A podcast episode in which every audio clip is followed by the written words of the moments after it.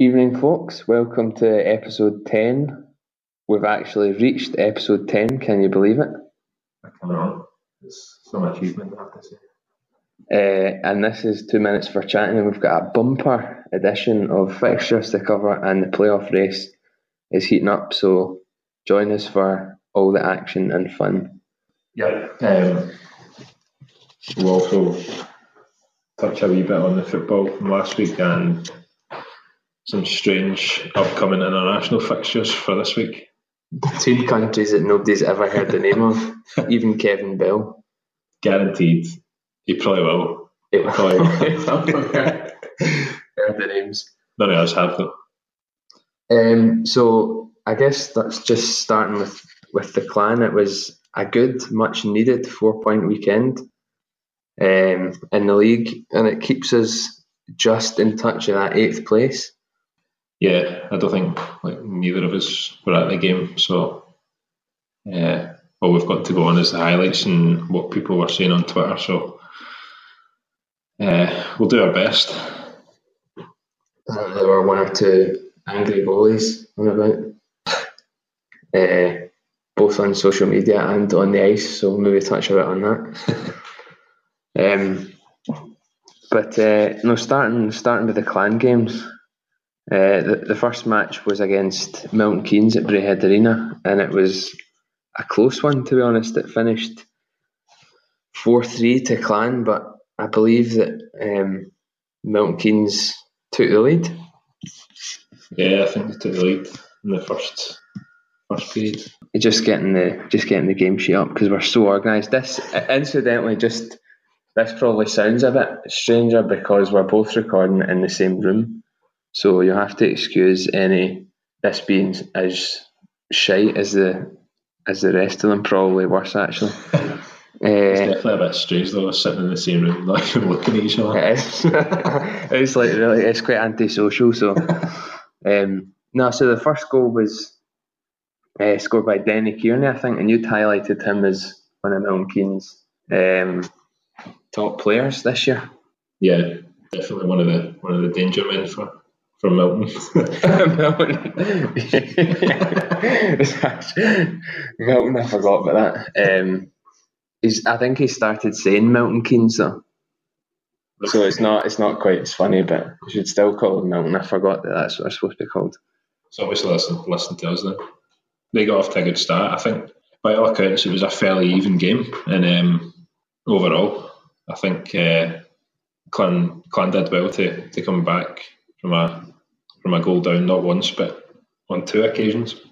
I think had had this game happened earlier on in the season we probably would have lost it. Yep. Uh, Milton obviously had nothing really to play for, um, but I guess professional pride kicks in and you, you turn up and, and play a decent game. Um, probably Braehead would have preferred something a bit more comfortable, but that's never really going to happen, as is also the case on the Sunday. Um, but Clan's goal scorers on the night were some of the men that have been previously criticised on this audio feed uh, over the weekend, actually. So it's good to see those guys scoring, uh, particular Peacock with the winner. But um, Mr. Gutvald again getting the opening goal for Clan, and he's just been excellent this year. Yeah, he's just he's been sensational since he's come in. Uh, definitely driven the team on, and obviously, God, well, he was fine. he was fighting as well on Saturday, so so obviously lifted the team. I think uh, they need, probably needed that with being a couple of bodies down as well. I think Mackenzie and Sescon were missing. Yeah, well, Mackenzie maybe you wouldn't say is as crucial a, a, a miss as, as others, but uh, No, he does play a role. Looking at the, the shot count there, we uh, we only faced 27 shots in total, and Yeah. still that's half of Ryan Nye's uh, match allowance right there, and he's and he's conceding three. But it, there wasn't two of the goals. Certainly, Doucette's goals he couldn't really do anything about, as far as I remember. I don't remember the first one. uh, was it the first one they snuck in? I think the, the puck had bounced off the board or something, maybe, and Doucette was. Uh, I think Doucette maybe got it behind the net and just kind of took it round to the front and into Nye's near post, but I think Nye was coming across at the time. I'm not sure. If you're putting money on anything, it's Doucette scoring against the clan, and he's done it twice. Same way that Valorant always scores Yeah. against the clan as well. Yeah, he'll Valorant will probably score against us this weekend, even though we're not even playing Coventry, and he's been injured. I think. Uh, They'll knock us out. I think, to be fair, Milton having 20 Keynes having 27 shots on goal is probably partly down to the fact that they were always on the kill for most yeah, of it. look- looking at that, I was going to say you've got uh, four abusive official calls. Um, number twenty. That's that's seems to be Mika Weekman, who will probably come up in this discussion very shortly. But you've got about what ten other minor penalties there, Yeah. and we only managed to score one power play goal. And I think that was the game winner. Yeah, uh, you're right. It was the last. So I think we'd, there was eight power plays or something like that we had. I think so. Eventually got one in the end, but it's just been story of the year really, just in terms of in terms of the power play. It's been non-existent, and I think it's obviously we spoke about this before, but it's been the same in previous seasons as well with Ryan Finlay. Don't really know what it is how do how do we improve that. It's the same as uh, not being able to win in overtime. Something, something in the ice, something in the water. It's the DJ's fault. The DJ. It's the DJ's fault. Uh, it's the crowd's fault. It's too loud. It should be like it should be like the rugby, where everyone goes silent for the power play, Yeah. so that uh, the players can hear each other. Um, no, so it was a, a winning goal from Peacock, and that was kind of quite a big moment for him, given that he was excluded from the GB squad by the man whose team he scored against, Pete Russell. Yeah. So I don't know what's going on there, but obviously there's been previous with Pete Russell and not calling up clan players, for example, Ben Davies, when he was probably at peak form, still didn't get a call up. form. At peak form, probably like still didn't get a call up. So, um, nah, I don't know. It's a bit of a strange one for me. There must be something to do with the fact that he's from Glasgow and he doesn't want to be seen as picking Glaswegian players, even though that doesn't make any sense. But he's always had a record for doing that. Um, saying that he hasn't picked, he has picked an ex clan player who we'll come on to uh, briefly uh, in a moment. Yeah. Um, on the onto the Sunday, it was a.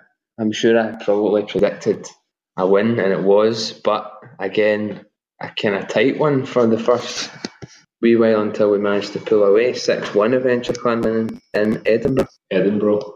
Edinburgh, yeah. Yeah. Um, pretty scrappy game by all accounts for the first couple of periods.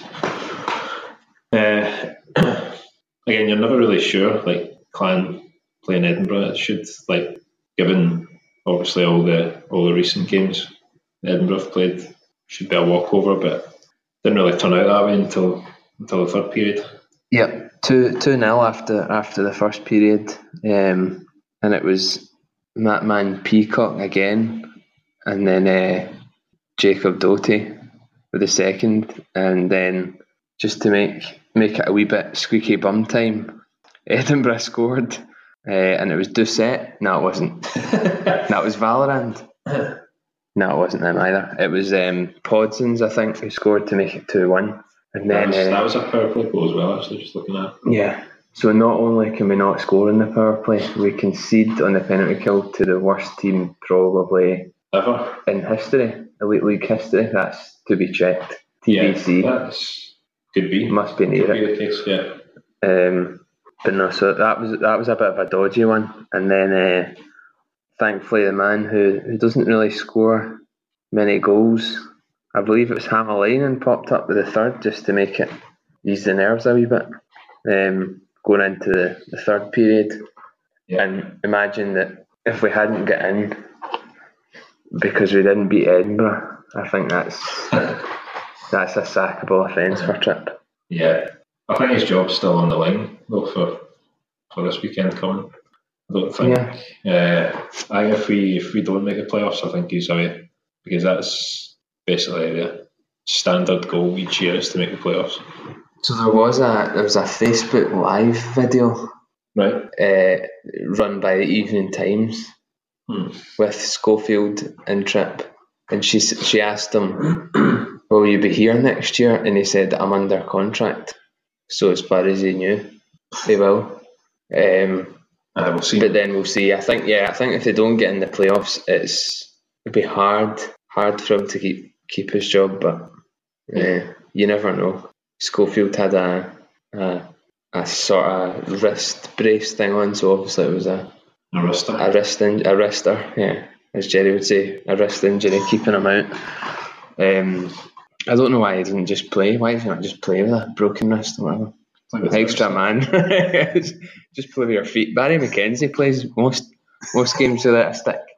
Uh, just sort of skate about. Um, no, so that uh, in the end left Clan sitting. Obviously, they couldn't be caught with the four points there that weekend, so they still occupy the eighth place. Um, Coventry, the other team of interest, also won both their games, which was arguably a tougher pair of fixtures than we had. Um, so that's them only one point behind us. Uh, the rest of the game, sorry. Sorry.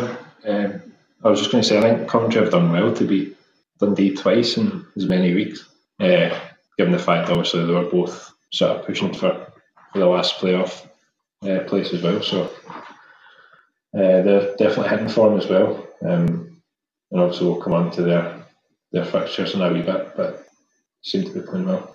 Dundee had a real shocker, unfortunately. Yeah. Uh, and I believe mathematically they're now out of it. Mhm. But um, no, as you say, Coventry, we've kind of done as much as we could, and they've they've matched it at the moment. So fair play to them. Uh, but the week the week of fixtures started on the thirteenth, and it started with a must be nearly a, a scoring record there. Nottingham beating Edinburgh 12-1. Yeah. I need to check that actually. I don't know what the what the record is for the highest win. No, it was about 15 nil after four minutes. So I think you, you'd always see it was coming, but I think I remember checking it halfway through. And I think, yeah, you're right. It was about eleven one or something. uh, six goals in the first period. Uh, Podson's again. Big poddy. Pulling big Podser pulling one back for the caps, but then just crumbled again. Yeah, they crumbled against Nottingham, but they didn't crumble against us as much. No, couldn't really. It was difficult. No, Although um, having said that, they get more shots away than they did against us. yeah, 22 against, what was it, 18 or something? yeah. So their their uh, goal, their conceding exploits continue there really, and uh, they were returned kind of. In fact, it, it wasn't normality against us because only conceding six is is a pretty decent effort for them. Yeah. Um, it's probably the lowest the lowest number they've conceded a good while. Uh, I know, we're laughing, but it's No, So, but when Clan when Clan are conceding twelve goals a game, then I won't really be laughing. Uh, but yeah, the the other big big story of the weekend is that Cardiff played some games. No, that Cardiff Cardiff won the league as we thought, as everyone thought they were gonna, but they finally clinched it and uh, they deserved it as well. yeah, a couple of difficult midweek games uh, against Sheffield and then away Belfast. Uh, managed to get four points there, so no, thoroughly deserved um, over the piece. Over the piece in jam. Definitely. Um, the, the kind of high goal scoring continued a wee bit there in Fife, where they conceded eight to Belfast. Yeah. And we had said that they were on a bit of a slide, but that's still a shocker, really. Conceding eight goals at home to, to anyone, that's that's not really ideal. Although they did they did pick up this weekend, but just shows you how far they've dipped really from the start of the season. Yeah, no, definitely. I think Belfast, like Belfast, came out flying in the first period. If you'll excuse the shite pun. Pun. Uh, no, they came out flying with four goals and one of them short-handed as well. So, uh, Short-handed goals are one of the worst feelings. yeah, to be on the receiving end, yeah, definitely. Have you ever have you ever considered a five on three? I don't know. That's another good stat to look at actually. Yeah, Has anybody ever conceded a five on three this year or when was the last time? We conceded a couple to Liam Stewart. I don't think there were five on threes. If we concede five on threes, the coach should be sacked instantly. um, no, I don't think we've. I don't think we've ever conceded a five on three, but I might be wrong. I Um, don't remember. Not to say that it hasn't happened. Milton Keynes, Milton, sorry, Milton. They went to Guildford in a all EPL 2016-17 clash, and Guildford uh, won that 5 5 4 in a shootout. Yeah, I don't know what's happening with Guildford recently. Their form's kind of slumped a wee bit. Um, obviously, just looking at the box score, they've got, uh, I mean, substantially, substantially more shots away than, than Milton, but um, we put them away. That's what counts.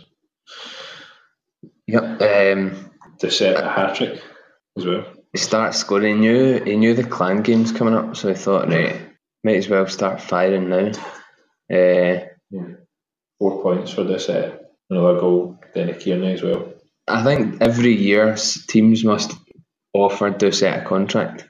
Every team basically in the league, I think. Yeah, He's, he's not. and that's he's, not. he's probably not the best. He's not the best player in the league, you wouldn't say. But you get he's guaranteeing you uh, a certain number of goals in this league every single year. Uh, he's just, I think because he's been in the league for a wee while as well. He's just, yeah, seems, seems to be improving year on year. Just a quick look at his his goal scoring. Um, the first year for Hull, he scored uh, 43 goals in 53 game, 52 games. Uh, 16 and 23 for Nottingham, 24 and 52, and 19 and 48. So Cardiff maybe not as prolific. Still, still well over a point a game though in terms of assists. And then back up to 27 this year. But I think you see that more with, with Cardiff players. The, scoring seems to be shared through throughout their forwards. Really, I think there's uh, other than maybe you argue Joey Martin uh, would be their sort of main goal scorer, but I think the scoring's shared throughout. yeah, they're always well balanced in that way. Mm-hmm. whereas Clan kind of seem to rely on one or two as far as I can remember in past years. Um, maybe not quite so much this year, but that's because we've not really scored as many as you'd want. Um, but, you know, the second lowest goals total in the league. Yeah, well, that says it all really, but I mean, it springs to mind obviously Pitham and Becca Levitt last year. Um, in fact, the, the best, the 2014 15, where we finished second, I bet that was probably the most spread out the, the, the goals have ever been. Yeah, probably.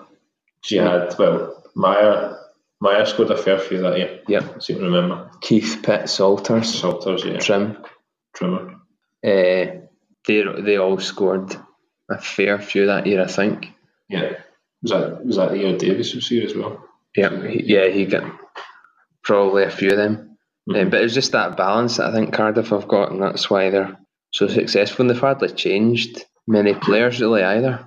We've we've rebuilt rebuilt everyone, and they've added one or two from a successful team, and it shows you what that continuity does. Although I, I don't know if you'd put the 2014-15 team in the league just now, how well they do, but I Mhm. bet better than this year. I would say so.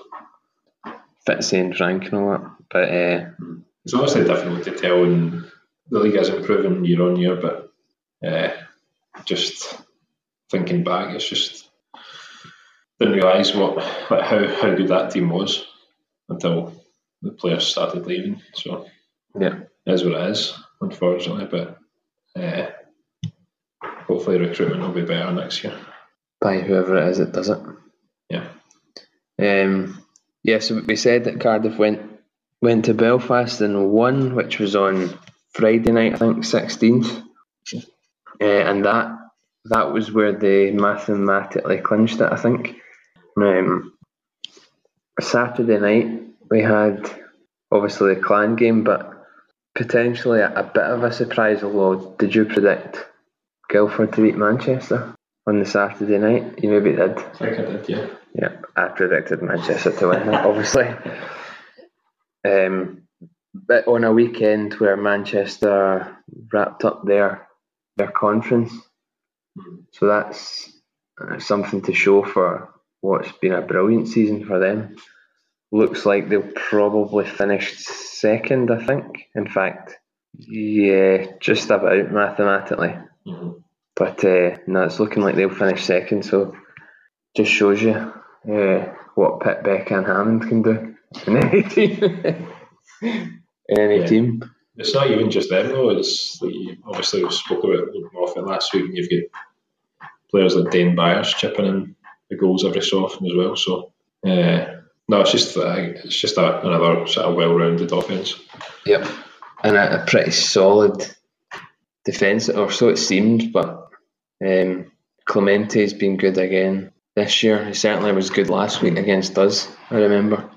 Yeah, Uh, but they've arguably they've got the, the help of, of that conference they've been in where you've had a Coventry team who've not really been great at the start of the year and uh, Milton as well who've been poor yeah, so uh, you've got that advantage but then you could say for us that we've had Edinburgh Dundee and only really Fife have, have been challenging at all really so you can't say that that conference thing's given them much of an advantage over what we've really done. yeah. Still, I don't, I still don't know about the, the conference system. It's maybe a matter for another another podcast. Don't really want to get into it now, but Save that for the summer. say that for the summer. Um, Say that for a fortnight's time. yeah. Um, so Coventry against Dundee, that was the big one that concerned us. And uh, that weekend, Dundee basically collapsed and are now completely out of it. They lost 7 3 to Coventry on Saturday night. Uh, although I think they did come out the first period level, maybe even the second. Uh, second, no, it was the first. Sure, they come out the first period one each. Yeah. And then you're thinking that could go either way, but a huge, uh, huge second for Coventry. Actually, no, Dundee looking at that took the lead. Yeah, So you're you're two one up yeah, uh, in the second period, and then concede four relatively quick ones, and that I think that potentially took the wind out of sails. And you saw on Sunday they got hammered by five convincingly, um, and so they've gone from what looked quite promising and potentially challenging to out of it over the course of those games. Really, they needed something, and they got they got hee haw. yeah. Um, I don't know. I, I felt felt like Dundee were were punching above their weight anyway. Um, just in terms of all the, the problems they had at the start of the season, uh, with Pacha coming in kind of fairly late on and having to try and scramble to get a team together. Um, but he's uh, he's done well with, with the team that he's got, and uh, it's just unfortunate that they've stumbled at this stage, and now that's them out the out the playoff picture. But uh, they've done well overall to to make that challenge in the first place. It means that people have to do less calculation to work out permutations for who can actually get in as well. Gives Craig Anderson a break. What was it he said? Uh, it was an, he did an interview with Trip again. Trip said something. Or something like, yep, What was it? yes, Craig, or Oh no, you're absolutely right, Craig. Something like that. no, it was something like he just said something. Oh no, it was. I think because Craig Craig Anderson had asked him a similar question beforehand. Trevor just said, "Yeah, well, I mean, like I say, we've we've only got two games left or something." It just it was just more the look on his face than what he was actually saying. I think. I think he hates when he's contacted by Craig Anderson to do anything. Yeah, He's probably going to block his number soon. Uh, but but there it is. Um, So we've got another couple of games to cover. Um, Fife kind of turned it right around surprisingly. Going to Belfast and winning five two. I think maybe the the closeness of the game on Friday with Cardiff. Kind of seemed like Fife had put every, uh, Belfast had put everything into that, and then sort of rolled over a wee bit. Adam Keefe didn't seem too happy in the post game for that. Um, I thought, I think probably we both thought that Belfast would win that one quite easily, but yeah. then an under strength Fife. Also, bear in mind that they've got their backup goalie in as well. Iles hasn't been playing. I don't know if that's precautionary. I think probably is, given that they're not mm. really, you know, the, the games this they're only fighting for position rather than playoffs. I think you might see Iles come back in. Yeah. Uh, when they when they get in those playoffs, but for now it's Jordan Marr that's been playing and he's he's actually done really well this this weekend. That's uh, yeah. two wins. Yeah, definitely. By all accounts, facing forty three shots. Um, it's not easy, especially if you're a backup. So, uh, I think he's done really well there. Um, just talking about short-handed goals, there was two in that game, one for each team. I think the Mosey one is probably it's probably a breakaway, isn't it? Yeah, unassisted. Uh, but yeah, again, Fife kind of they're a team that their scoring's kind of shared around four or five, four or five of their forwards, and they get a lot of goals. And they don't. There's still no blood off in the lineup as well. I think so. Mm. Is that right? Yeah, by looks right. of it, yeah. So Oh no, he, was. Sorry. Right, but I mean, at the start of the year, he picked up a lot of the point scoring. Yeah. Certainly against Clan, he was like the Fife Valorant. Hmm. Uh, but I've not really noticed him getting much in terms of points recently. So again, it just shows that they've managed to share the share the goals around. Um, but no, so so Belfast actually kind of dropping off again from where they were that's two defeats on the weekend going to the playoffs. That's not the form you want, really. No. Um, I don't know if it's just obviously they, they beat Fife during the week last week, but um, obviously their, their exploits in the Challenge Cup. I wonder if that's just if that's taking its toll a wee bit, maybe taking a wee bit longer to recover from that. Yeah, well, it's. Perhaps Belfast are one of those teams I think you probably wouldn't really mind playing in the playoffs. Yeah. Sometimes they, they can be very, very good, but quite often you seem to be caught on a an off day, Fife. Yes, uh, Belfast. Especially at home. Obviously, Fife have gone there and won. We won a couple of weeks ago. You've got Edinburgh, I remember, went there to win. so, for whatever reason, they're never that formidable at home as the likes of Manchester or. Uh, Part of that's maybe down to the fact they take they take a, a lot of penalty minutes. Um, I think over the season they're they're up there, probably the top in terms of penalty minutes. So teams that have a decent power play will be able to take advantage of that. Yeah, so not us. Not us. but you never know. Yeah. Um, another game from Saturday, uh, Nottingham going to Sheffield and winning. I definitely predicted a home win there, so yeah, it's another yeah. another embarrassing one for me. Um, but we know we won't really be facing Nottingham, although we do do play them on Friday, so it'll be interesting to see how we match up against them. But a great win going into into Sheffield at any time, really. Mm-hmm. Yeah, definitely. I think Nottingham were 3 0 up as well, so uh, managed to hold on in the end. Sheffield just scored two in the third period, so a bit of a comeback there, so maybe a wee bit nervy towards the end, but they managed to hold out. Dundee's um, Dundee Stars playoff elimination weekend was completed on the Sunday. Uh, we're five went in and comfortably won six two. I think it was almost as if Dundee had given up then already. Uh, even though a point the whole weekend would have mathematically just about kept them in it, but they sort of rolled over both games. That's thirteen goals conceded in two two games there. Um, I know that they lost. Uh, is it Stadel? after the first period on Sunday, but um, I think Fife were probably there for the taking, especially given how much Dundee had to play for. Yeah. Again, there's a whole host of penalty minutes in that game. Liam Ellis with a match penalty for sleuthing. Not too many of them. He seems like a seems like quite a nice guy as well. Aye. Cody Carlson went nuts at one point from the highlights. I think did he get? Mm. Yeah. And then I, I think that Dundee are better without Lawrence. It seems Yeah, the results that's- they've had without Chris Lawrence recently. I seem to remember them being better than with him in there.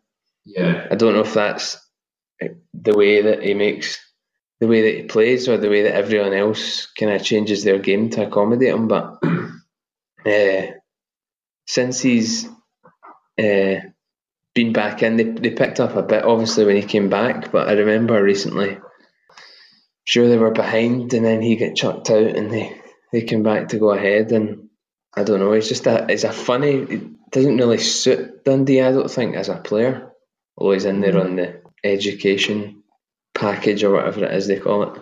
education train. Yeah. Yeah, no, I, I, I can agree with you. I think most most weeks I look at when I look at this and I see the penalties, there's like Chris Lawrence is always there. He's in there. Point. Um, had that one in the face off the Hamilton where they just ignored the puck and went straight over the top. Uh, he seems a bit of a nutter, but um, yeah. So I don't. No coach really has been able to get the best out of him. I don't think. yeah, Really, I mean, he was at Nottingham and then he's been at Sheffield, Coventry as well. Actually, was there at the start of season a couple of years ago, and uh, nobody's really got the the best out of what's obviously a, a good player on his day. yeah. Um, don't anything to add. That's because he's, a- Believe it. that's 'cause he's an arsehole. We don't want to add anything to that. Um, Coventry, big game in Guildford, and my men couldn't even do the job. Us there. 3 1 to the visiting the visiting Blaze. And uh, as you said, Guildford kind of falling off the cliff a wee bit, but uh, Coventry keeping the pressure on us. Big goals from uh, Ferrara, Petrus, and Kur Shane after no scoring in the first period. hmm Again, speaking of short-handed goals, there's Guildford. Don't know. Uh, it's too late by that point now because Coventry had taken control of the game. I think by that point, uh, I think Guildford came back into it in the third, but again, it's probably too little, too late by that point.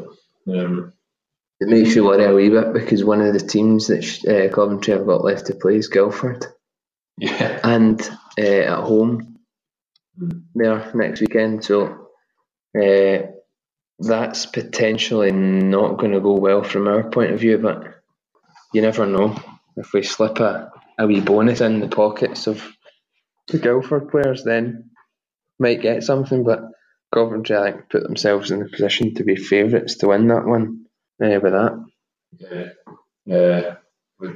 Coventry were short benched as well a bit.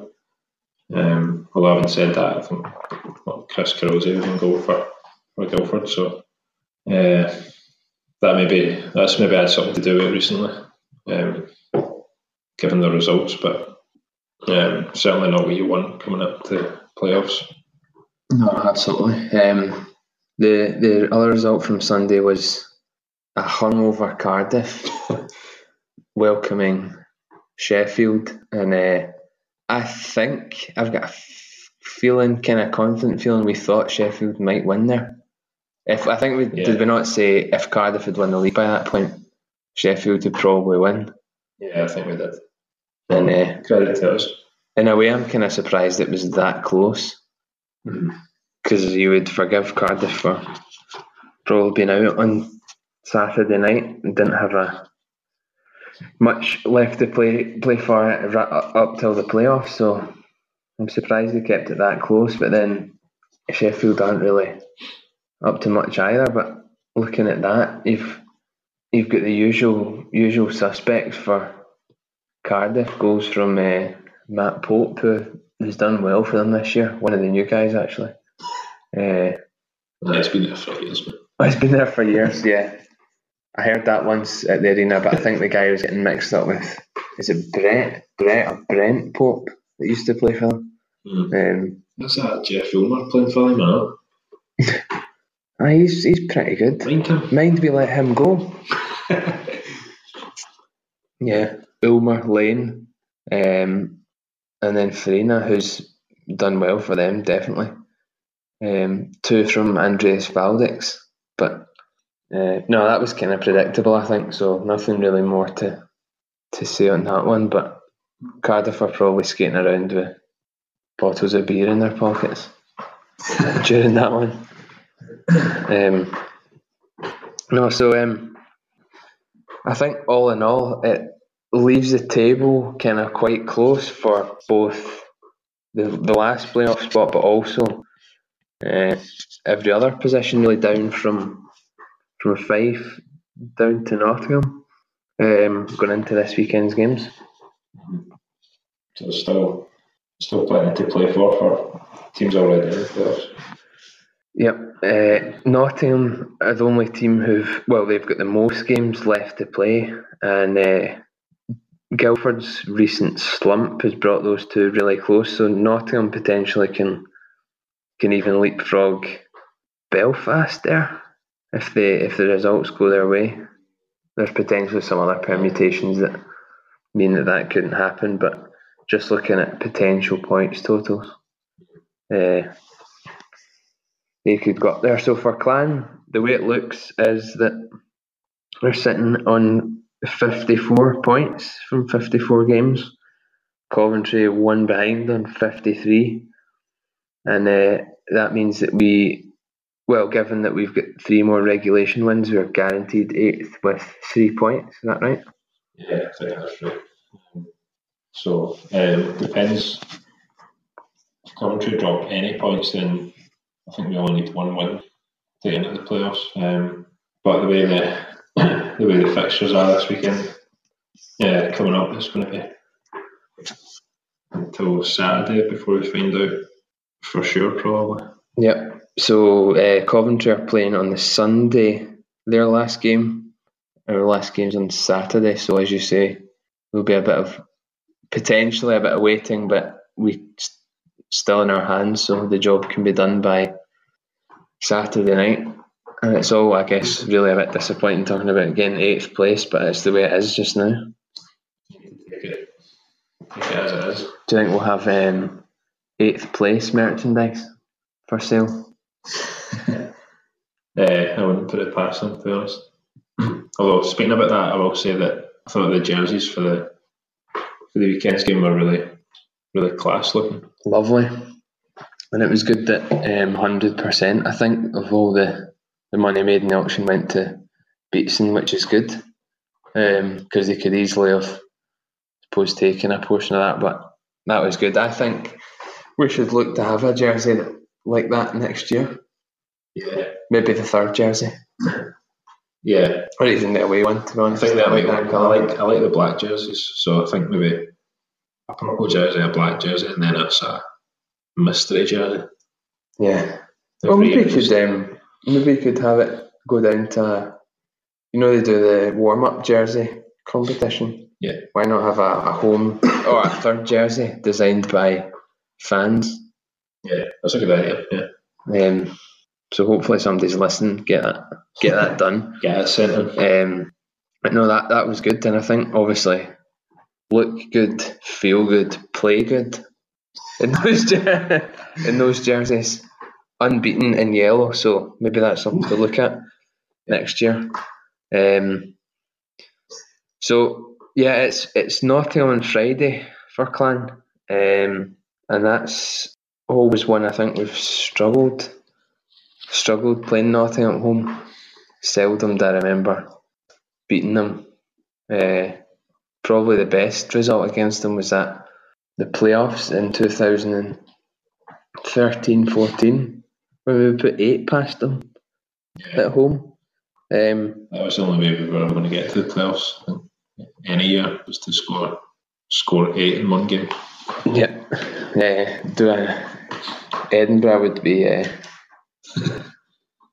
would be proud of eight goals either way in a game. Um, but no, so I think I don't know if we're in going into prediction mode. Right. I think uh, that might be the one where we potentially don't get anything. Although, with what's on the line, uh, I would probably take one hmm from that. But do you think you think we'll get two? Um, I think we have to get to because I think if we don't, then if we lose, Coventry will have that sort of extra initiative to go and to go and beat Manchester on Saturday. Um, and given that they've not really got anything to play for now, because they're they're finishing second regardless, I think so. Um, it's a difficult one. I think um, by the looks of it from now, it looks as if it's going to be a sellout on Friday. So if that's the case, then uh, I'm sure the crowd will be right behind the team. But it's certainly a difficult one, but it has to be two points for me. But it it has to be. It has to be. I don't know. I don't know if it will, but I'm always giving a negative prediction so that it makes Yeah. yours look good when you get them right. But uh, we'll probably know. I think um, if we get something from that, I think we'll we'll do it. Um, but I'd worry with a defeat there that even although we're still kind of relying in on Coventry results, I think you need something from that to go into the, the Guildford game with a bit of confidence.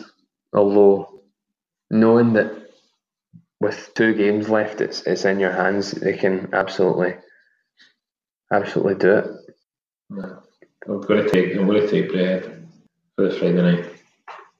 I think Saturday's the one.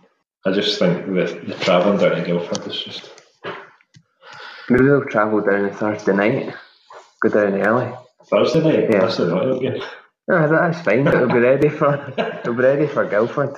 Right. Uh, or send a few players. They're not going to get as much of a game down. Well, you could just. what, they, what they could do is they could just call up some of the Solway guys and just have either Tanaka. Uh, There's there's Esdras, that's your forwards. Duncan Spears. He's with Edinburgh now. Is he? Yeah. I thought it was that Dizzy Fish uh, installer with Barry McKenzie. Yeah. I think he's for Edinburgh. Right. Um, Josh Greaves obviously. All playing on Friday So night. that's you playing with Just three. to rest the main. You're playing with three there, and then I don't know. I Suppose you could just keep Russell here. So that's your three. So we're constantly on a five on three. That might give us a good minutes. chance. yeah. Um, we might do better than Edinburgh, but uh, Just we could send Schofield out as well. He's one wrist, one stick, arm. yeah. Yeah. so yeah, we're nearly there. Um, yeah. So it's it's Guildford away. That is a dangerous one. The only potential, well, one of the potentially good things is that Guildford have kind of dropped off a wee bit. Hmm. Um, although playing them at home, I think's as dangerous as you could get. If you're choosing two fixtures to be in your own hands, I don't think those are the two teams that you'd pick. Put it that way. No, no, definitely not. Ideally, you would want last last weekend's fixtures. Yeah, For this a big six o'clock start as well. Yeah, So even so, you'd even get Coventry there going into their game, knowing our result probably at the start of the third period for them. yeah, So that's strange. it's another thing. Uh, maybe Guildford's a kind of early night type arena, the Spectrum. Hmm. Um, no, I, I could see us winning Guildford, but not getting anything on Friday. Um, and then, then it's it's down to what, what Coventry do. But I feel that Manchester will do us a favour there. I think Finnerty will be. That's obviously in the back of his mind. Do you think he'll just send out? Yeah, just send Young guys. Just do it now. The spot prize I've got at the clan. but instead instead of Krispy Kreme donuts, it's uh, get the chance to play in defence. Yeah. It'll So- be like it'll be the standard of people that you see doing uh, what's that? Uh, The, the maximise your- extra yeah. maximise That was the standard of the. Cardiff the Manchester defence against Coventry. Finnerty just doing That's everything right. everything to hamper. If the team were down at Guildford, we could just put that in it. a kind of cardboard cut out of Kyle Jones. Is it still Kyle Jones? Is it Gary Russell? We've picked I somebody probably won't leave. Mm. Matt Haywood. No. Nah, I don't know. Can't remember. It's probably right now, though, but How many how many goals do you think a team would score if it was just to maximise your prize wall in goals? Surely it wouldn't score at all. Although there are gaps at the top, but they're not. well, yeah, but you need to be. I think the puck would need to be coming in at, at the same angle. Yeah, we need to sort of drop in over the top. Yeah, Maybe yeah. Uh, so we'll, Yeah. instead of an eye, we've got a At least the cardboard that wooden a wooden wall. at least the pegs will stay in place. Potentially. Yeah, they will. Yeah, The other thing is that if if if we get caught. find so, yeah, if we get caught on the break, um, or Well, if somebody's got a chance to sort of slide it away, so I pull it away from the goals, are you allowed to do that? Or do they have to keep it? Hmm. Nah, I don't know. I'm not sure. Uh, wouldn't be able to pull the goal either. That'd be an issue. No. to have to attach a wee rope to it slide it along. John Trent pulling a big rope. One of the Seven minutes to go. one of the off ice stewards just sort of lifting it. Yeah, that guy, that kind of older guy that just does just does circles when he skates. um, nah, so that's total nonsense. Basically, uh, I hope Trick takes full strength team down there and doesn't rely on a, a wooden cutout. But um, Coventry themselves going to Manchester, I think professionalism there will kick in, and Finnerty's still got a wee bit of Braehead in him. He's not going to let Coventry, especially against Danny Stewart. He hates Fife. Finnerty hates Fife. Any connection he can find to Fife, and he's got one right there. Yeah, So for me, that's true. Manchester are going to win that. And then you've got Coventry at home to Guildford on Sunday. Again, I think that depends on how they've gone previously, but if you take that out the equation, I think they're going to win that anyway. Mhm. Yeah. So for us, it's assuming Coventry are going to get. You have to assume they're going to get four, obviously, but I think they will definitely get two at home to Guildford. Uh, okay. but obviously, we'll be able to have a chat with the Guildford players at the end of our game, knowing how it's gone. They're going to Coventry on the Sunday. We're like, "Ah, right, boys, Hey boys. keep us in it, eh? Yeah. No, exactly. Um, you've got Mike Will as well, professional clan pride in him. Maybe they'll play Mike Will. They'll play Mike Will, and he'll Ben step up, well. step up there. Are the winner. Yeah. Uh, pulls off his top, skates round, pulls off his top to reveal a clan jersey, yeah. Who knows? punching his chest. Uh, now we could actually see what I was doing there, but obviously there's no there's no video. Maybe we can introduce yeah. a video section. Yeah. Um, yeah. So all in all, are we going to get eighth? I'm going to say. I don't know. I'm going to say. I'm going to I say. don't know. I actually don't know. I'm not going to say anything. We'll just put in a, a period of one minute silence. uh, I think we might, but I don't think we'll get it by getting points from both games. aye, I was going to. Yeah, I don't think. So I don't either, think either be, ourselves or Coventry are going to get maximum points this weekend. So it depends whether we can have variation. I'm going to be confident to say we'll get in, but we won't get in with four. We might not even get in with three. Yeah, I think that's. I think that's fair. Uh, for Fair the, the right to be pumped by Cardiff, but um, Yeah. we'll see how that one ends up. Anyway, just go through the other meaningless fixtures. I suppose the weekend. Uh, in fact, saying that you've got a big one, Edinburgh going to Sheffield. Huge game, home win. Yeah, I'll go away win there. Uh, no, I won't. Go home leave win. Sheffield win. I'll leave if Sheffield win. Right. Milton at home to Fife. Away win, yeah. Dundee are absolutely going to lose to Nottingham because they're out. They're out it. Yeah. Giant, there's absolutely nothing there. Not a thing. No. Away win. I know, it's a shame. Yeah, I'll go away with it. As much as I like Pacha, away win. Uh, Cardiff Belfast, penultimate game for both those teams. Although, well, ch- chance for Cardiff to get revenge for the Challenge Cup, home win. Yeah, I'll look them in as well. Dundee then going to Belfast in the last game, absolutely away win. nah, has to be a home win. Right, okay. Uh, Manchester playing Sheffield, home win for me, given that Finnerty probably still hates Sheffield. Well, he didn't hate Sheffield, but Yeah. given that he's he's been there in the past, I think he always has got something that motivation to play Sheffield. Although it's hard to to say because some of this will be totally meaningless. Some of it might you might be talking about the difference between playing Team X and playing Team Y in Mhm. the playoff because you'll know Yeah. you'll know what you're what you've got to do there at Uh, that point on Sunday. I think Mm. home win. I'm going to take Sheffield for that one. Uh, I think Sheffield will be looking to pick up form going into the playoffs. And I think they'll, I think they'll just edge Manchester on that one. Cardiff Milton. Home win. Yeah, agree. And uh, Nottingham. just anytime I see Edinburgh, I just think, how many goals are they going to concede?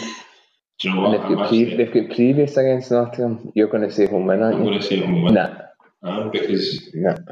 um, obviously 12 1 is an absolute slaughtering. From the this is the last regular season prediction, Yeah, so anything and you're than pulling out a, a, a home win there. I'm pulling out home win. Yeah, Right, I'm going to say a away win. shootout, home win. Away win. Mike Cazzola with a winning, winning penalty. Five away win by five. Right, okay. Edinburgh, Edinburgh minus. No. We should yeah we should start doing uh, coupons for this. We We should should, start picking up. I should do it anyway. We should start looking up best odds. Your best Predictor bet. chance of yeah exactly. Predictor better on board. So why are you not doing it? Predictor better better listen to this fucking podcast. It should be I predict a bet, as Aye. in predict dash a dash bet. Right. Sounds better than predictor bet because then you've got what are you doing? Are you predicting or are you betting? You, you predict Predict or odds are going to bet. be. Predict or bet. Right, okay. Don't know. Anyway, come out Right. for another time again. Yep. So at the end of all that, you've basically got nothing confirmed there at all. Nothing. What we've done is we've tried to clarify it by Making it worse. making it worse. Yeah. You've planned the playoffs by some weird way. Uh, it'll go back to it'll be count back on some result from January where we didn't. We'll be deducted a point for not having goal line technology. Marco Wiikman will be.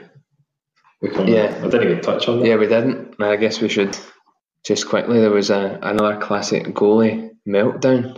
Uh, Miika Wiikman was unhappy, I think, with one of the clan goals, saying that the nets were off, Didn't look off to me, I have to say. and there was no no goal line technology. Mm. Although it did look from the highlights like they went and took a look at stuff, but maybe that was just a discussion between the officials. Yeah, it could be.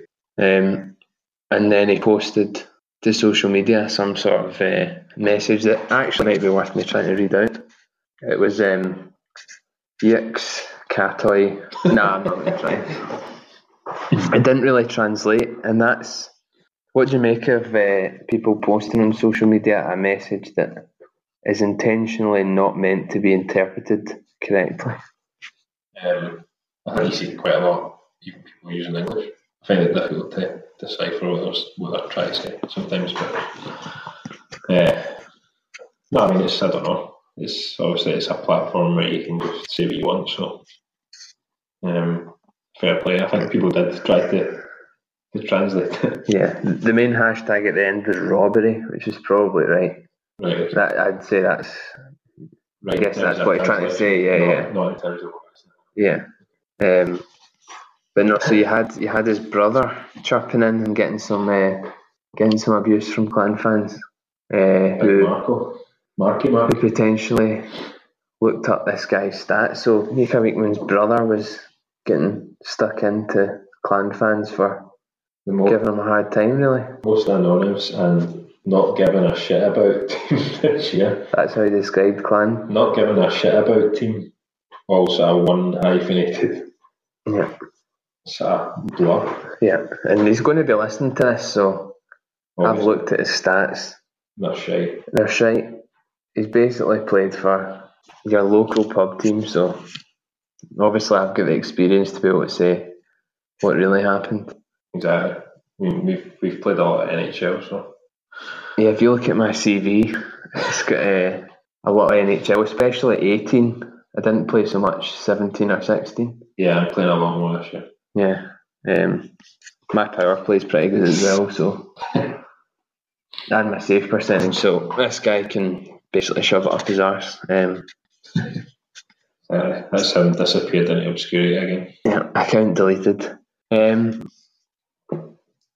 so, moving on, um, we've got some. I did actually do a poll. Sorry, I'll just quickly do this, but Yeah, we had uh, our usual weekly poll, and uh, kind of two of the guys who we'd, I guess, criticised and uh, and asked potentially to do more. I say asked. I didn't ask them. excuse me, excuse Just me. said stuff. Uh, Uh, I think it was warranted though because the, the performances really weren't up to scratch. yeah. But recently they have been, and that's why both Brace and Peacock are in, are in the poll. And Peacock was the winner with 48% of the votes. Uh, And it was a big goal. yeah, it was. a big goal, uh, and as we'd said before, he should be he should be up there for points, in my opinion. Yeah, it should Um, meant to be one of the top, one of the top Brits, you would argue. So yeah, and uh, it was great for him to stick that away with Pete Russell watching. But uh, no, it's good to see him finally. Brace definitely has picked up recently, scoring. He scored a couple, I think, in Edinburgh, and uh, six points, I think he got over the weekend. Yeah. He's uh, along with Peacock, two guys that needed to pick up, and, and I think they did. Um, the other hockey thing they're talking about, Pete Russell, was the ex clan head faker Mike Hammond has been selected for GB team, and that obviously starting to see some overseas players filtering in. Obviously, you had um, Brooks last year and Liam Stewart and guys like that, but now just is it? Do you qualify after playing in the league for two years? Is that how it works? I'm not too sure how it works, um, so I don't know what. You get Dallas Ehrhardt as well from Manchester, who's the other new. second season? Yes, Yeah, Yeah. I think so. Yeah. yeah, it is. Um, so both those those guys are are in the GB team at the expense of the likes of Craig Peacock. So That's definitely a strange one. Um, obviously, Ben Davies missing out on uh, call ups previously when he was with, with the clan. So, uh, strange again to have somebody like Peacock who's recently come back to form uh, missing out on a, a place in the squad. But um, it's just the way it is, unfortunately. how do you think uh, Mike Hammond will get on in the team? I think he's a, I think he's a great addition. Yeah, you wouldn't So- complain about Um, you wouldn't complain about it. Um, ben Davies finally getting in, but then again, this is this twenty-eight man team that is always cut down. So you know that uh, if Matt Haywood had made it in there, he'd be cut, yeah. even if he scored fifty goals on the year. You know that Sully's probably going to get cut. Yeah, As solid as, as he can be. Uh, I think so. Although having said that, I think this is probably this is probably his worst year for Clinton, arguably. and he's in there, yeah. Um, because you've got you know that uh, he's probably would you really have Ehrhardt in the 28 if you're not going to pick him Probably not. Yeah, I think he would. I think he would get it. Steve Lee's going to be in there. Evan Mosey's probably going to be in because he's can play both positions. Ben O'Connor's stick on. Mark Richardson stick on. And then is that Davy Phillips probably. probably so you Swindlehurst potentially not. Sully probably not. I think he's called is he's more commonly known as Jez London, according to the Guildford highlights. Uh, so yet to be seen if if Jeremy London will make it into the the last twenty three. Uh, well, only five are going there, but no. So I think you wouldn't bring Hammond and Ehrhardt in if you didn't intend to take them. I don't think. yeah, agreed. Um, I think we should go. it'll be your usual guys that are cut. And then obviously Perlini from Nottingham who Hmm. qualifies. I think probably through his. I'm sure his dad played for GB or is has got nationality, however it goes. Okay. But uh, and Kieran Long, who's done really well for Manchester, he might make his way in.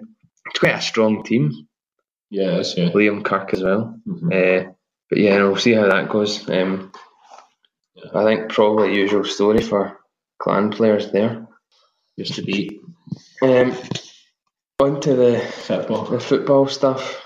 There's a, a couple of games coming up that are a bit mad, and we'll probably talk about them. Uh, but last weekend we had. I'm sure did we not predict that Kilmarnock were going to beat Rangers? Is that another Mm. classic? Did we not? No, we said that we'd be All right, nonsense then. We both said draw. Uh, yeah, we had had a, a full round of fixtures, and unfortunately for Kevin, Partick Thistle get pumped. Yeah. um, not a good day for Thistle. I think they had uh, they were wearing their wearing their away strip as well, which I thought was a bit strange considering it's black and Hearts playing a sort of dark maroon kit as well. So It's like FIFA where you used to not see what colour the other guy was wearing, yeah, and the algorithm went wrong. You ended up with a clash. yeah. You didn't want to quit because you'd lose. You'd lose three 0 And actually, they did. They did. What's happened there is both teams have turned up the same top. Partick Thistle have quit, and Hearts have come out with the three 0 win. It wasn't actually a game played. Uh, Phil Levine will take it. though. yeah, natural order. Natural order. Still, still Um, there. Thistle getting nothing from a game football. Aberdeen, sorry, Kev. Aberdeen snuck past Dundee, and Kilmarnock hammered Rangers one 0 yeah. Um, Kris Boyd again. Boydie, I know. What's up there? He didn't do his usual running round Mm. implying that he's heavier than most other players celebration. I think that was a, a mark of a mark of respect for his former his former wage payers. Former EBT employers. Yep. Um, and Ross County two each with Hamilton. I think I said Hamilton would win that, yeah, Ross County we don't know. and that's why I finished two each. Uh, so a big one there, and uh, Sunday Celtic didn't manage to, to sneak past a resolute Motherwell. Yeah. after after seeing uh, Scott Brown, uh, Kipre was it sent off for a challenge on Scott Brown?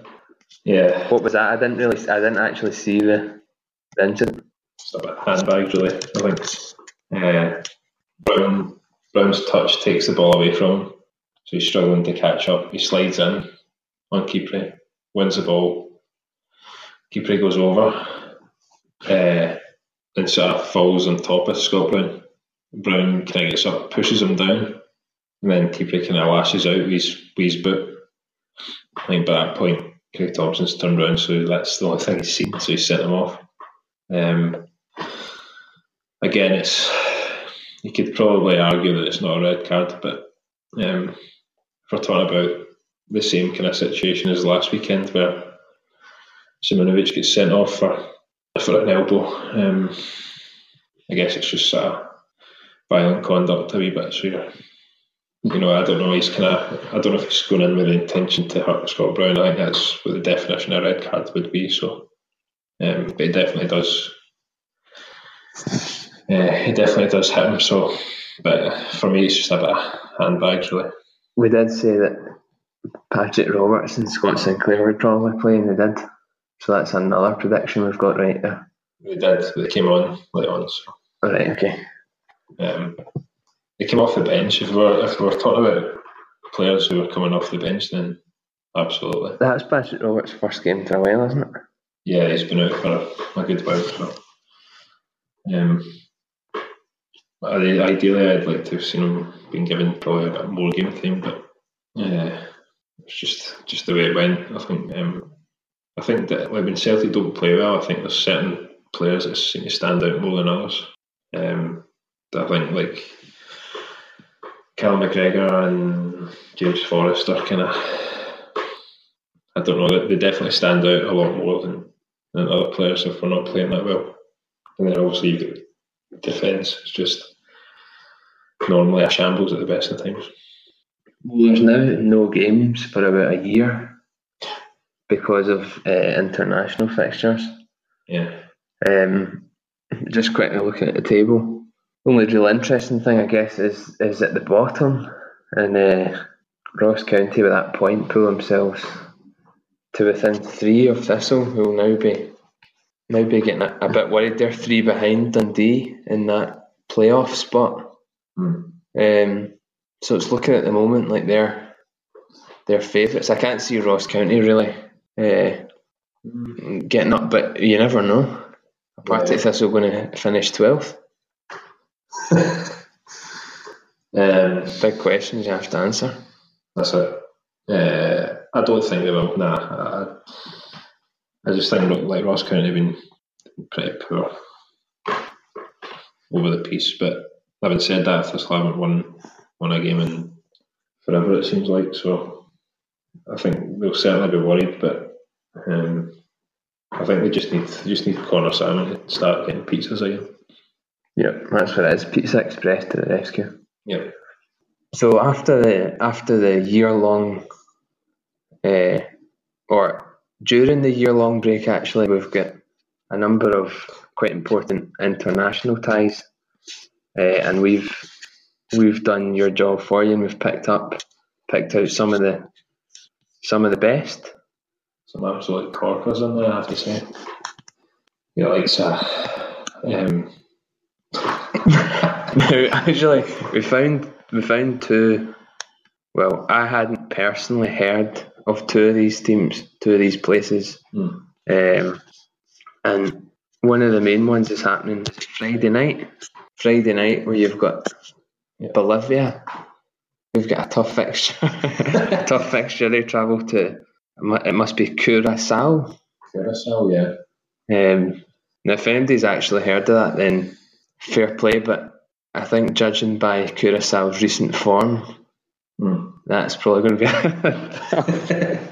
it's going to be a tough one for Bolivia. A tough tie, yeah. Um, what was the other one? The other one was, uh, yeah. yeah, it was Kenya, which is a tough, place. it's a tough place to go at the best of times. Um, if anybody's up at at midnight on uh, If Friday night going into Saturday, if anybody's been out on Friday, then anybody's in Nairobi yeah, on uh, whenever Friday night, get get along to get along to the Kenya and Comoros game. Yeah, get your tickets for that. So Comoros is, well, f- firstly, Curacao is a Dutch Caribbean island. Right. Couldn't have told you that. Uh, and they've, I'm looking, trying to look up the population. Uh, the population of Curacao is estimated in January last year 160,000. Not bad. So they're getting big games like Kenya arranged, and we're we're stuck playing Costa Rica on a, a wet Friday night at Hampden. Yeah, that's it. All the all the glamour ties. Although you will say that Costa Rica going to the World Cups probably. Are they in the World Cup? Yeah, yeah, they are. Absolutely are. Yeah, Total meltdown there. yeah. Costa So- Rica in the World Cup. Uh, Yes, I'll find out next week when I get my sticker album. that that'll be a tough warm up for them coming to Hampden under revitalise Scotland with Mr. McLeish at the helm. Uh, Yeah, we'll see how that goes. these games are strange. I think I've never really. But saying that, a, a game like uh, Syria travelling to Qatar could be quite good. You see why they play games like this. Yeah, I mean, obviously, just obviously testing out the uh, one of the new stadiums for the Qatar World Cup, I would say. But um, If you're up early, is that Friday? Is that Saturday? Saturday. Saturday morning. If you're up early, you Tune can watch just just with your cornflakes just after the Crystal Maze. Uh, you can see Syria go to Qatar. Um, or if you're staying up, if you if you've been at the shed on Friday night, if you've been in the shed, or if you've if you've watched Kenya and Comoros and thought that was a fucking cracker, fancy another game. yeah, You've you've got, you've got Mexico and Iceland, which is on at half two in the morning. if you are watching Kenya and Comoros, though, you probably get another screen. You've got Croatia and, and Peru on your iPad at the side. so you've got a, a run of four games there that is going to is going to stop you watching anything else. I would say. Mm. Kosovo and Madagascar that night as well. So When's that? Six o'clock. So if you're going out on Saturday night, then you can have have a couple of drinks uh, during the Kosovo during the Kosovo Madagascar game. Uh, and not only that, you've got Togo playing as well at the same time. So that Adebayor yeah, from Togo, yeah. yeah, I don't know if he'll be playing, but um, is he retired, or is he one of those guys that you think is retired but still playing? possibly. Not too sure. I thought I saw the um, the Wheelstone Raiders there, but don't that. Don't many fans, do they? No fans, no ground. Interestingly, for clan fans, there, if you just scroll up slightly, um, you thought he'd retired. Captain Fantastic, he's back. Um, three o'clock Saturday afternoon. Uh, Matt Keith takes on takes on Huntly, Um, Ian Huntley, any Huntley. He takes him on. So obviously stopped playing last year, but training as a fireman, uh, and he's he's got a few few games coming up. So I think show your respect to a guy who's given so much to the clan. Uh, get your tickets for that. Keith is playing. Keith play Huntly. There's that. Just scrolling down, there's not really. There's another another big tie that just again slightly up from where you are. Uh, one of the Oscar nominations from this year. Uh, welcome Cumbernauld Colts, or kind of Oscar nominations. Harry Styles, I'm sure, and Tom Hardy were played a big part in uh, Selkirk, which is a story about D-Day landings.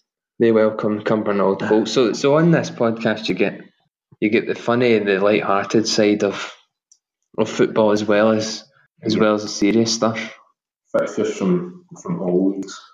You has to do. said. And if you look hard enough, you find that clan players uh, uh, do have a career after hockey. Mm. So there's something to be said for uh, Cameroon.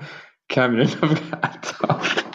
This- I bet this sounds great. I bet I can picture people listening to this on their morning commute, laughing as much as I'm laughing, thinking Cameron are favourites when they go to Kuwait at two o'clock on Sunday. Um, no, it's not. That's yeah, two o'clock on Sunday. Oh, it is Sunday. Yep. Um, you got anything on, on Monday? Mm, nah. Not really much. Um, yeah, Curacao. Oh, Tuesday nights. Yes, it's back wait, on. They're playing Bolivia again. Curacao. Were they playing Bolivia the first time? Yeah. Right. Um, yeah, a double header. You've got winner of probably most odd kickoff time there is Ukraine. Uh, go east to face Japan at twenty past one on Tuesday because ha- half one wasn't wasn't early enough, uh, and and they weren't weren't ready at one, so we thought we'll just Well, do it twenty past. you have to you have to get you know people are going to be watching that here, so that's during folks' lunch break. So um, you need to make sure you eat an early lunch on Tuesday. on Tuesday, yeah. If you if you do have a late lunch as well, if you're looking at kind of any time between four and five, then why not tune into Estonia, going to Georgia? Yeah. Um, and then later that night, it's it's pretty good. It's again, it's packed, um, packed with games. I'm looking for full of absolute stunning games. You've got uh, games that you probably wouldn't normally watch. You've got things like Germany, Brazil. I wouldn't normally choose to watch that. Spain, No. Argentina. especially Again, not really much there going on. Nah. It's, it's kind of it's clashing with a lot of other, Yeah. a lot of. If you've got if you've got the choice between Morocco and Uzbekistan, Mhm. uh, or Spain, Argentina, I think I think you're going to Africa for that one. For me personally, um, but again, people can make their own minds up. All we're doing is picking out the best, best of a bad bunch. yeah, Um, finally, just check anything no, on. that's next week. We'll, we'll talk about we'll talk about this stuff next week as well. Yeah, These games. well, we'll see what happens. even have happened the time we record this next week. No, So that's fine. We'll see. Yeah. We'll see what happens. We'll keep you up, updated, obviously. With Yeah. the, If anybody wants live scores uh, or a, a live broadcast to the Curacao games or Comoros, then for a live shout. live commentary on those games, then uh, you know what to do. either. Um, we've got quite so a couple of quite good uh, other stories as well going on at the moment. Yeah. Uh, okay. you had I read a few things, and obviously we're not going to touch on all of them, but um, uh, probably, well, locally they were talking about Beast from the East too coming. yeah. Um, Was that made by the same guys that did Beast from the East? yeah, yeah, not as good as the first one, obviously. No. Yeah. Well, the first one was. I think the second one they tried to do too much yeah, plot wise. They tried to fit too much in. yeah, I think so. Um, when I heard it was coming, I thought, thank fuck, I've got four loaves in the freezer already Yeah. from the first time. So And milk.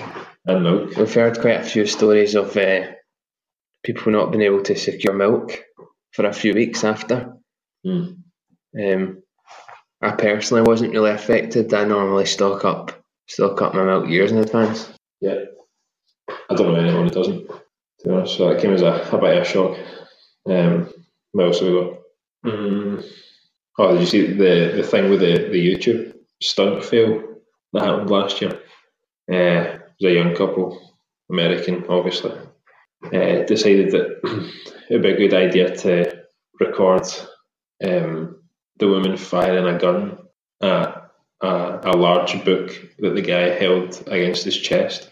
And uh, needless to say that, needless to say that he died um, as a result of this.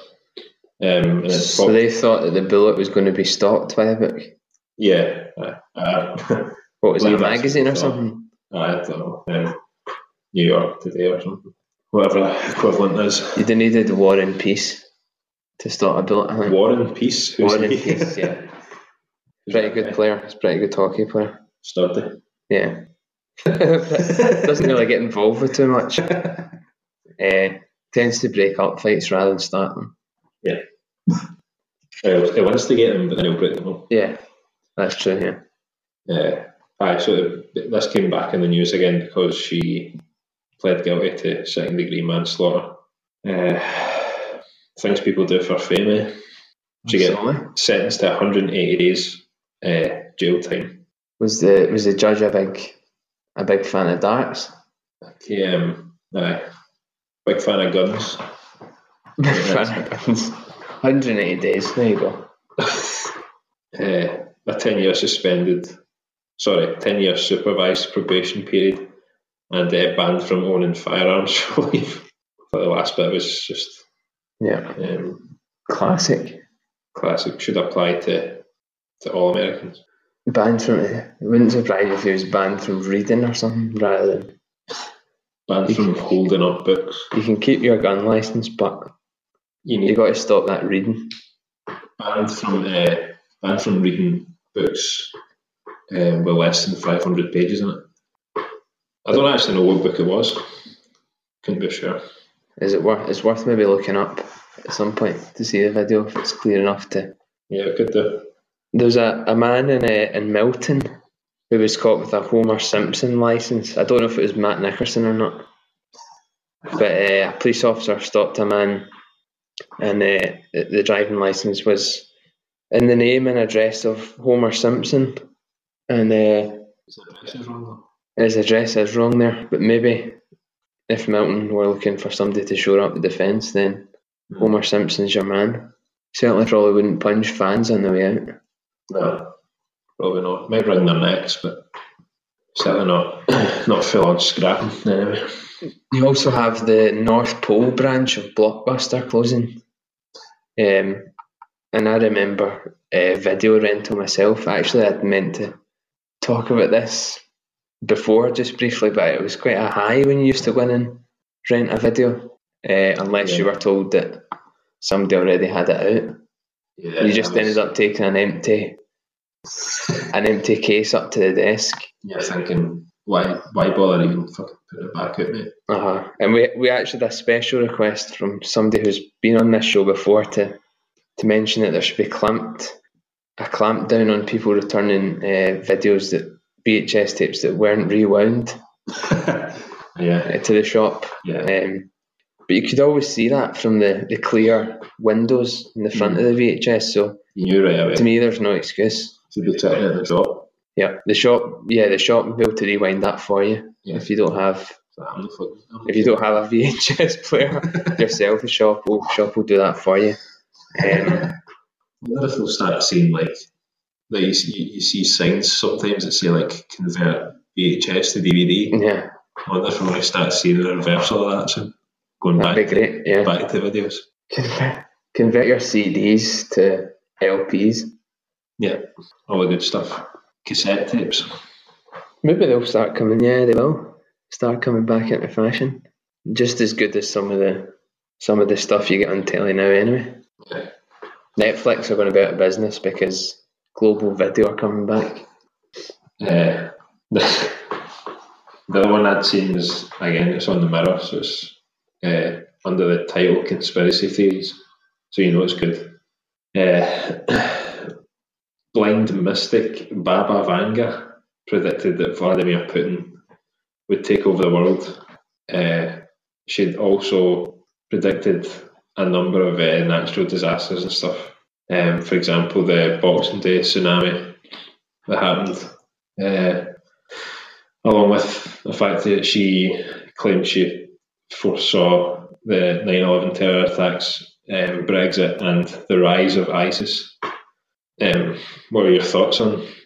Well, first of all, uh, it says that she left her predictions all the way up to the tw- 51st century.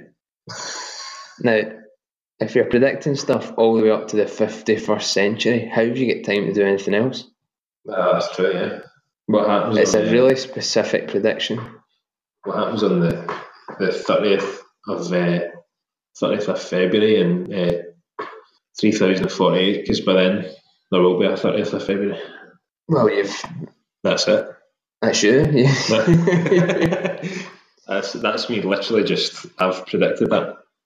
what I can see, she looks like um, the the what's the name from Star? If anybody's seen the the new Force Star Awakens. Wars films, yeah, Force Awakens.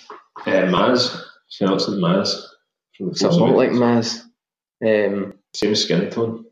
and maybe maybe she'd she'd somehow got out of the Star Wars films and started predicting things, or they've they've put um, Mrs. Uh, Mrs. Vanga into the Star Wars films. The Vanga Boys. Yeah, good. Some good songs, the Vanga Boys. yeah, she predicted that they would be they would be big in the nineties as well. I think there's there's been obviously a theme of kind of futuristic travel. Was the guy who did time travel? Was he a mirror story as well? Yeah. And they're I wonder if he knew Baba Vanga Could be. at all. No Um, idea. Don't know why they think that she's. Uh, she seems to be the the mystic. So why not? Why not give her a job in the newspaper? Just to write the stories before they happen. Yeah. That sounds like a, a, film is released with that title every year. Yeah. Something predicted before it happens. Yeah, I think that's pretty much us. I think there's Yeah, we've rinsed rinsed the mirror dry for for uh, stories like that. Um, but there's a yeah, there, there is potentially one more. Um, a hawk was caught. That's not even a, why is that a thing? an animal was caught eating another animal in the food chain. It's made it onto the mirror as a, a video titled "Hawk v Pigeon." Yeah, uh, narrated by David Attenborough. And there it is. Yeah, we're just watching it live now. Uh, Hawk's sitting there on top of what looks like a phone booth or a, a bus stop. It's like iPhone five. Pigeons, pigeons getting absolutely mauled. just a pet- Somebody's filming this though. Nah, right, okay. Nah, we can't, yeah, yeah, we can't we can't live commentate on videos that we don't have a, a reliable source. Um, it just shows you what gets into the news these days. Exactly. Um, well, I think other than uh, two-year-old seeing something spooky and mysteries of lost socks fi- finally being solved, um, we've pretty much covered everything that we want to this this week. Yeah. Yeah, I think that's us. I think we've we've reached the bottom of the barrel. I think. Yeah. So uh, if if this part is is still in after the edit, then then I hope you've enjoyed it. But next week we'll have a, a special. Well, whenever it is, at some point we'll have a special playoff prediction, playoff preview show, uh, where you hear the same stuff, accurate predictions, and kind of cutting edge insight into what's going to happen in the elite league playoffs, as well as the outside world. looking ahead to um, the the international or looking looking back on what happened in those big international games and Yeah. uh, Absolutely. and seeing where that leaves world politics. But I think uh, from episode ten, that's that's pretty much us saying uh, good night. Cheerio, folks.